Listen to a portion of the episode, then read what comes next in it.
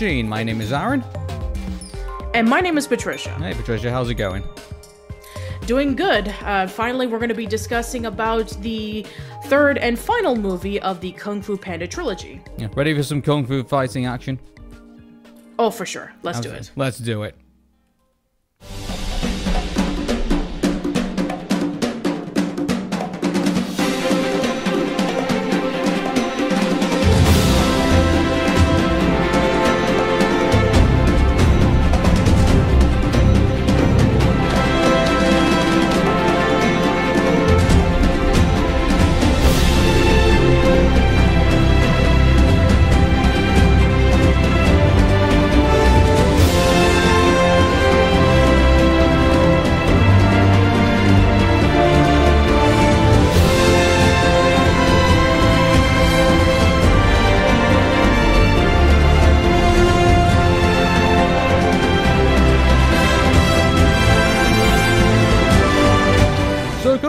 Panda 3 is the final chapter of the Kung Fu Panda series. It is a 2016 3D American Chinese computer animated action comedy martial arts film produced by DreamWorks Animation and Oriental DreamWorks and distributed by 20th Century Fox.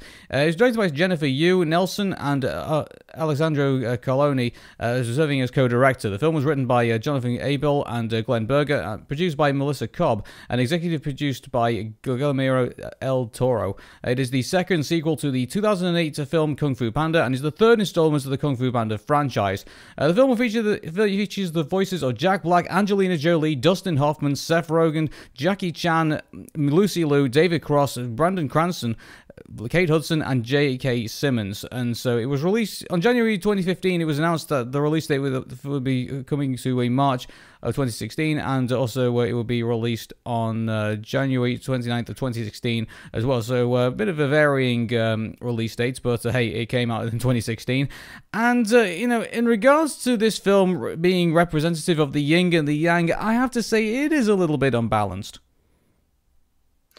I guess I can kind of understand what they're coming from in terms of the yin and the yang of Kung Fu Panda 3 because um, it's a lot less action packed than the second movie. It's trying to focus a little bit more on untying loose ends from what was introduced in the second movie in terms of Po's backstory. And now we've gotten a little bit more of it and a much more bigger discovery on family. And the villainous portion, it's it, I mean, it's pretty good, I would say, but it's not as like well represented as compared to the discovery of the hidden village of the pandas and who eventually Po meets up with, which we'll discuss about in a minute. Yeah. So I mean, beginning with the first act, I mean, obviously we get uh, the reintroduction of uh, of of Po, and even in like even in like the beginning intro of the DreamWorks logo, and you know, I don't know, do you think the whole thing with like you know the character getting up on the moon and uh, only getting the fishing pole, do you think that's getting a bit tired now? I guess so. I mean, in, in the third movie in the franchise, um, I guess you know seeing the same familiarity um, for some people it's like very comforting and very reassuring, but maybe for others it does seem a little bit tired and maybe uh, it would have been nice to see something unique and fresh, kind of like how in the second movie, in which it starts off with um, you know Po doing something completely different that we didn't see him from the first movie. So maybe they were trying to play into the familiarity of what Po was doing because they knew that this was going to be the final film in the franchise. Yeah, I just think, uh, but mind you, the fact that this is going to be the final film, and uh, to me, it just, uh, eh, I mean, don't get me wrong, I think the drama in this, I think, is brilliant. I think uh, the idea. Oh, I love it so yeah, much. I love it so much. The drama in this is like the action is also pretty cool as well. I really loved like watching all the fight scenes and also the final showdown between uh, uh, Po and Ty. But I mean, in regards to the comedy comedy, I didn't really laugh all that much in this film, to be honest with you. I mean, I, I probably laughed I like know. I probably laughed in like in the final third, but you know, for like the you know for this to be an action comedy, I mean, it's like I can understand. I think they probably this is the reason why I say it's a bit unbalanced because it feels like the it feels like the action and the drama kind of like outweigh like the fact that you're going to be laughing in this film really. And uh, I don't know, it's because they've I don't know if they like done test audiences and they seem to like uh, seem to like the, uh, the the the storytelling aspect of it more than they actually like you know the comedy that's thrown in. I don't know. Like it's weird. Yeah, it is weird. And I guess because uh, the first movie was leaning a lot more towards the comedy and a little bit of action and drama. The second movie was leaning a lot more towards the action with a with you know a sprinkle of drama. It was a lot more balanced. It had a great balance of the comedy, the drama, and the action. The third movie, I feel like it was trying to tie up loose ends and it was playing a lot more towards being dramatic because um, you know, Po is rediscovering something that he thought was lost forever, and he's trying to, um, you know, come up with a decision on who his true family is the family that he was born into or the family that he was raised by kind of like a nature versus nurture sort of way. So everything else is good but it's not as well represented. Yeah i just think well i think it was also more than that as well. I think it was actually you know po deciding whether who who he actually is and uh, i think throwing in the fact that he used to be named lotus i think was probably uh, uh, also uh, uh, uh, you know kind of adds into like that whole um, story aspect. But uh, I think um, I don't know. Like I just think in regards to him d- defining who he is. I'm not so sure if that was all, all that well defined, really. I mean, obviously it was defined. I mean, we kind of we, we yeah. kind of got that in the second movie in which she was trying to figure out who he was, and we had the flashbacks.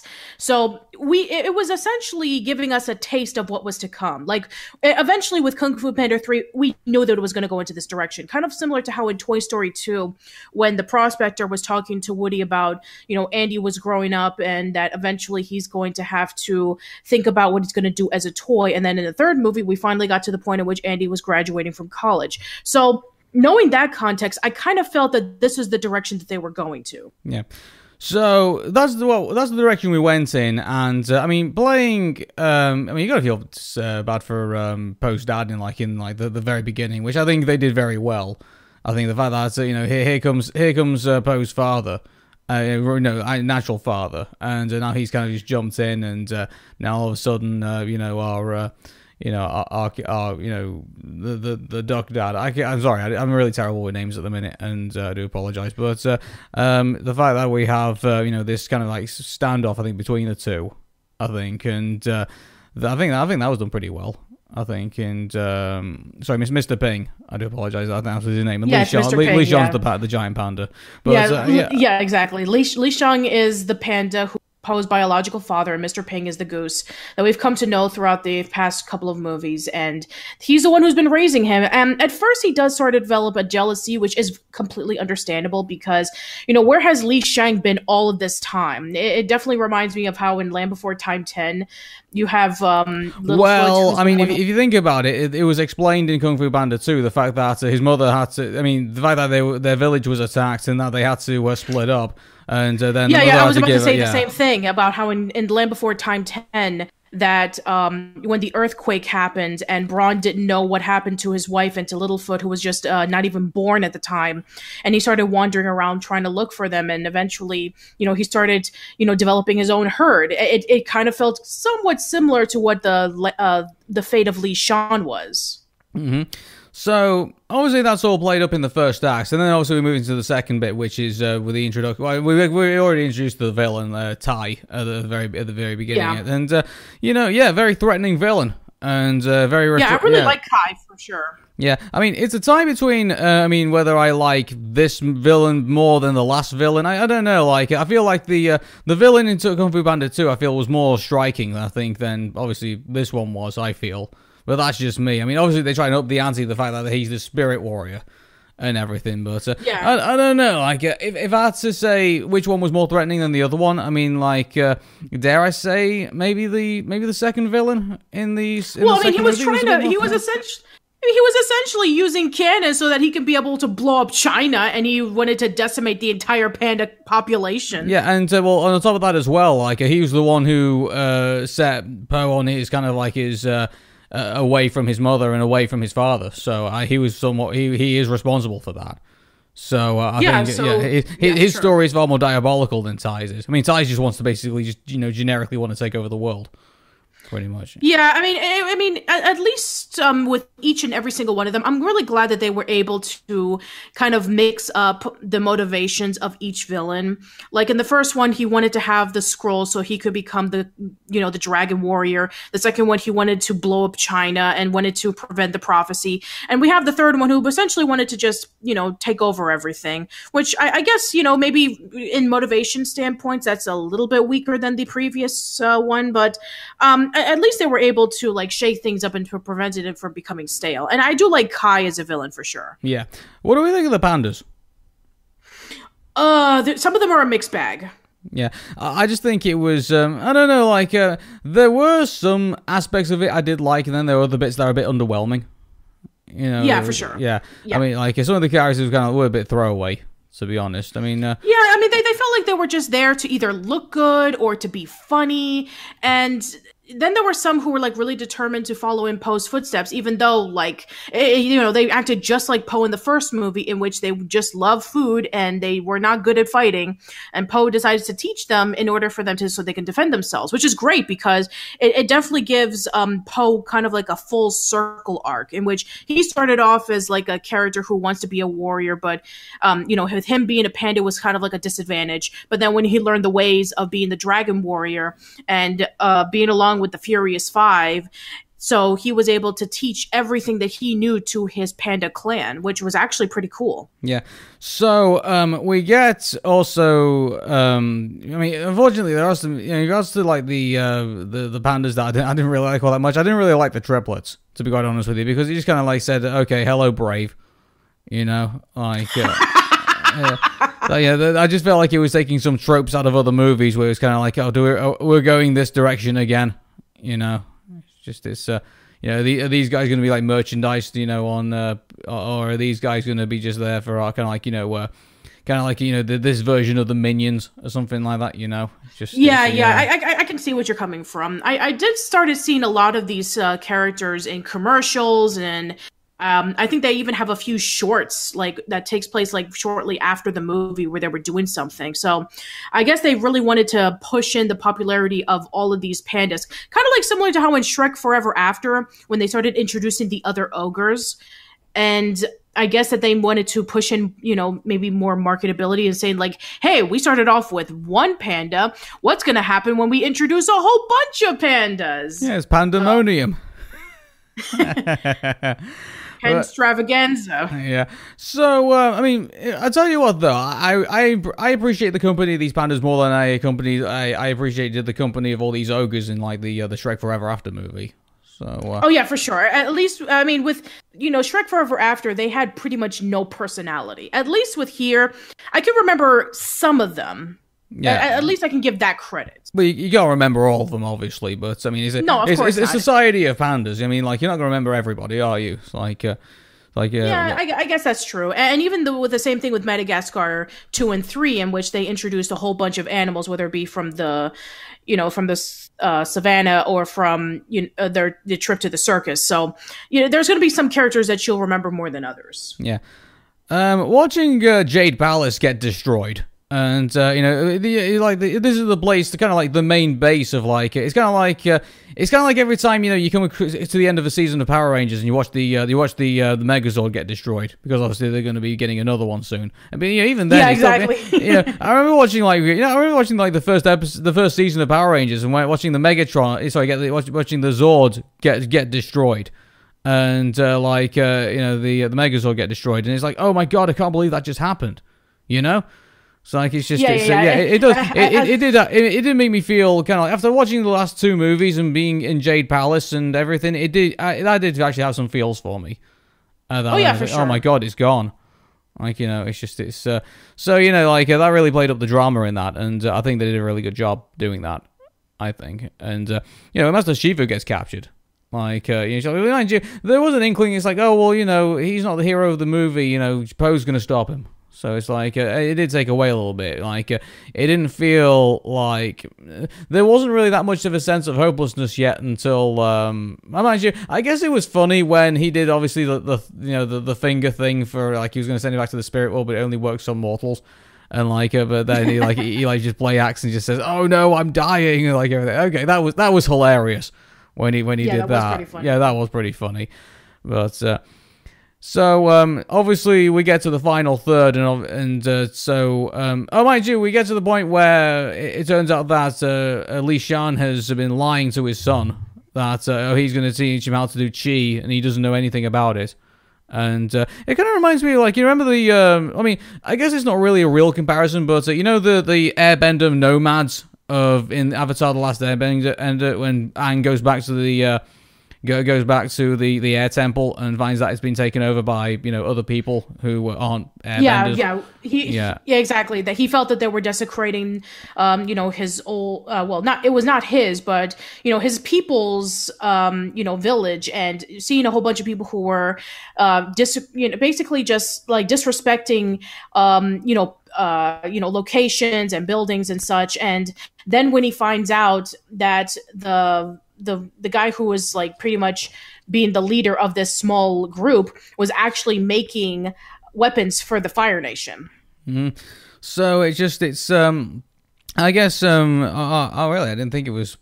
Oh, yeah, I didn't really think it was like that, but um, I guess I guess my memory's just fading on that. But uh, apologies. Yeah, But, it's been uh, a while, yeah, for Yeah, sure. it's been a while. I'll admit that. So, uh, but in regards to, um, I mean, what I mean by that is that uh, I think the uh, how is it comes to. I would actually like, be interested to know how does it come to the point where the pandas have actually forgotten how to do chi, and they've only just kind of like rediscovered it when Po came around. You know, like uh, how, how did that memory just fade? I mean, I, I guess you could say it was after the actions of after the actions of, uh, of Kung Fu Panda two. I guess so. So I guess maybe that probably would be an explanation of it. The fact that you know maybe all the memories of that were destroyed after they were you know ra- raided by the by the previous villain. Maybe I don't know. Maybe it's probably just that. But, Yeah, I I mean, it also could be a possibility that maybe it was uh, that he didn't know he even had it. Kind of like uh, going back to you know Avatar again with the Legend of Korra.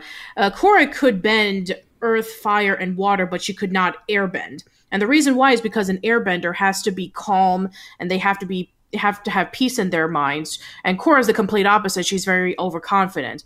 When she's at her lowest point, when Amon takes her uh, bending abilities away, the only thing that she has left is airbending, and she didn't know that she had it. It was something that was inside of her all this time.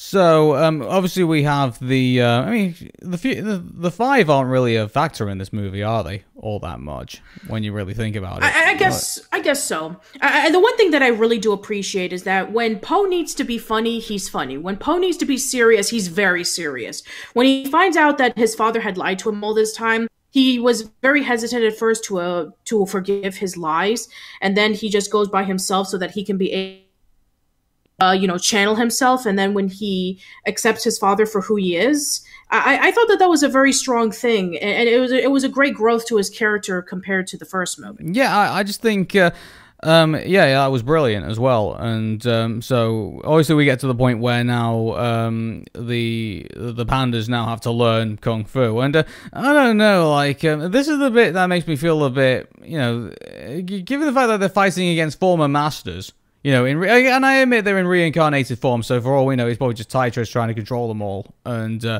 you know he doesn't really know how to really like master them all that well, and that's the reason why you know a, bu- a bunch of rookies can just you know just come in and kick their asses, I guess. You know, uh, maybe, maybe that's the reason why, but uh, it just it just kind of it felt kind of weird that uh, all of a sudden all these pandas could just you know outclass all these uh, you know these these masters that have been re- reincarnated. I, I guess so. I mean, I mean, who knows how long it's been since they were reincarnated? So maybe there were some techniques that they weren't able to pick up. And yeah, it's just like crazy that um, you know, these pandas who had never fought kung fu in their entire lives had just started to pick it up really quickly. Uh, either Po is a great teacher, or these kung fu masters who have been reincarnated have been a little bit rusty in terms of their skills. Yeah. Also, they missed a uh, they missed with the Ty's powers. They missed an opportunity to make a Mortal Kombat reference. Get over here, like you know. It's like, it would have been funny actually to hear that. Actually, and it's like you know, it's like it's not a, you know, like uh, you, wouldn't- you wouldn't necessarily have to tie it to Mortal Kombat. I get that Mortal Kombat is like you know, a, a- you know, a, a mature rated game, but uh, I mean, like you wouldn't have harmed just. I don't think any would harmed like just say you know, just say the line, and uh, you know, I'm Yeah, sure tho- maybe those are people who would be like in the know would get it, but other people wouldn't. It'd be, it'd be, it'd be an adult joke that would fly over kids' heads, wouldn't it? Yeah, yeah, that, would- that would have been pretty funny Yeah. for sure. So we had the final showdown with Po and Tai, and uh, yeah, I don't know. Like, um, I mean, the fact that we've now got to the point where, and I get that Po is the Dragon Warrior and everything like that, but I mean, I guess now that puts Master Shifu like below Po now. I guess in regards to the ninja, sorry, the, the the kung fu ranking. I guess in regards because now he's been in the spirit world and he's uh, got the stuff from Oogway and now he can master chi when uh, you know um, Shifu said he'd have to lock himself in a cave for 30 years to go learn yeah I, I mean that yeah I, this definitely kind of feels like very journey to the west dragon ball z-esque kind of thing in which like you know if you're able to achieve something that has never been achieved before or is deemed impossible you're ranked up as um you know, as maybe like um, an ultimate warrior or something. And I can see that with, um, you know, Po being, you know, fully in touch with his chi and the spirit world and all that stuff. I can kind of um, understand that, you know, compared to like in old fashioned terms, like it was kind of like a, a new way of obtaining the rights to becoming the full dragon warrior. Yeah. I, I tell you what, seeing at the end of this film, I'm actually pretty glad he ended up in my, uh, you know, DreamWorks Avengers 5 list. Because now, now that I think after watching Kung Fu Panda three, that kind of cements him into it. Really. Oh yeah, for sure. Yeah, for yeah, sure. Absolutely. Like, uh, yeah, and uh, so uh, so we get to the end of the film where uh, uh Po is teaching, uh, you know, um, all the pandas, you know, all the all all the powers of chi, and he also passes it on to the uh, to the five and uh, to uh, pretty much everyone in the film at this point and I guess, and uh, and like so, his power level's now over nine thousand, and we live ever happily ever after. so uh, yeah, and you want to know one thing? I just want to say this. Now, going back into Land Before Time ten again, um, the the uh, in the final scene, Littlefoot had to make the decision on whether he wanted to stay with his father and his herd, or to go back with his grandparents and friends to the Great Valley. And a lot of people had pointed out, you know what? I mean, Littlefoot should have had both. Why didn't his father bring his herd to the Great Valley? That way they can be a happy family. And, you know, that was never really answered.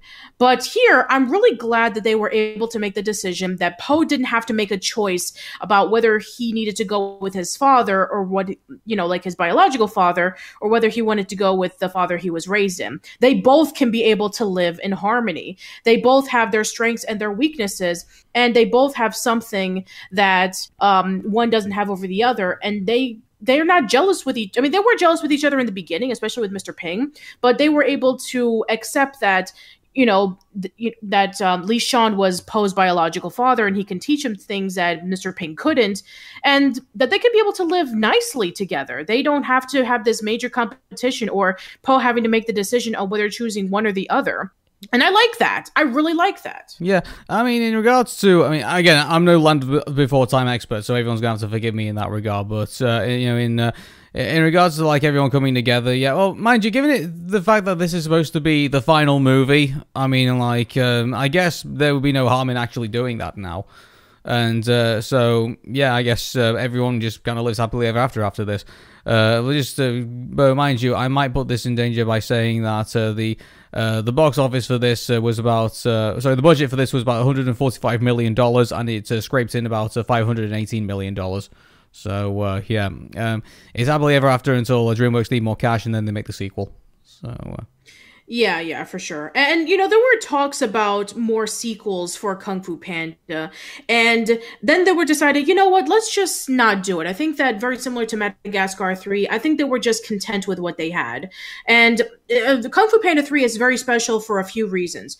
One thing is that this would be the last DreamWorks film that would be distributed by 20th Century Fox right before the buyout uh, of Universal back in 2016.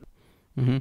So uh, I mean, what's going on in regards to like? Uh, I mean, someone messaged me before saying about the uh, the whole licensing situation in regards to now. So now, um, Kung Fu Panda is not the, the Kung Fu Panda franchise, though it was being distributed by 20th Century Fox. It's now actually being distributed by Universal. Now is it? Uh, yeah, yeah. apparently, like Universal has the rights to the DreamWorks um, animation studio, so now they no longer. Uh, it used to be a case in which. Like, distribute from their own company, and then they were distributing through Paramount, and then through uh, 20th Century Fox, and now it's all being distributed by Universal Studios. So, I mean, Universal, I meant to say. So, yeah, NBC Universal owns the rights to all the DreamWorks films, apparently. Yeah.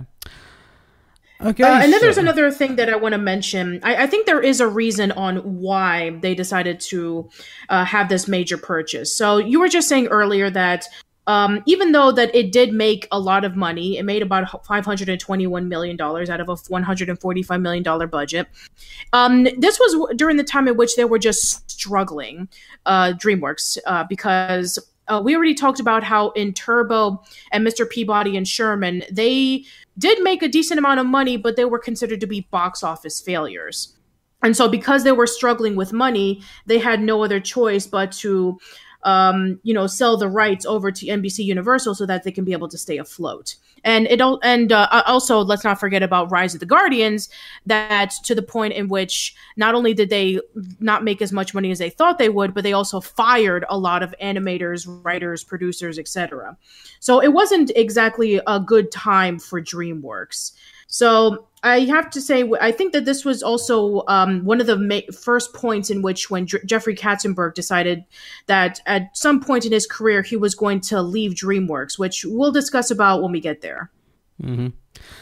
So, Oh yeah, oh, no, no, I, I, no. Actually, I think that's when he left. Yeah, I'm just looking at my notes right now, and yeah, during the Universal acquisition, that's when he left DreamWorks, uh, and he became the chairman of DreamWorks New Media, as opposed to being the CEO. So, and then that's when he stepped down, and now he's uh, currently um the uh, he's currently working on a video streaming site called Quibi or something. So yeah, Jeffrey Katzenberg, uh, you know, around this time left DreamWorks. So this would be a major change for all the DreamWorks films to come. So we'll just have to see how what happens with, um, you know, all the DreamWorks films that will be coming later on. any other thoughts before I wrap this up, uh, Patricia? Because I've been trying to do it for the last three, three, uh, three occasions. So, uh, I'm very sorry. Continue now. Okay. So that is the end of another DreamWorks uh, episode for Dream Machine episode, I must say for us. So uh, what are we co- coming up next? Um, are you sure I can talk again? Uh, yes. okay. Uh, first of all, I just wanted to say, cutting you.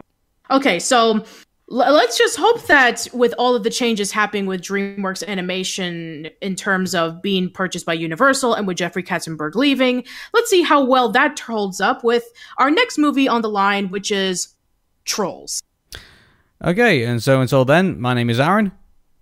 And my name is Patricia. Take care and bye for now. See you later. And please don't troll us over trolls. Please don't.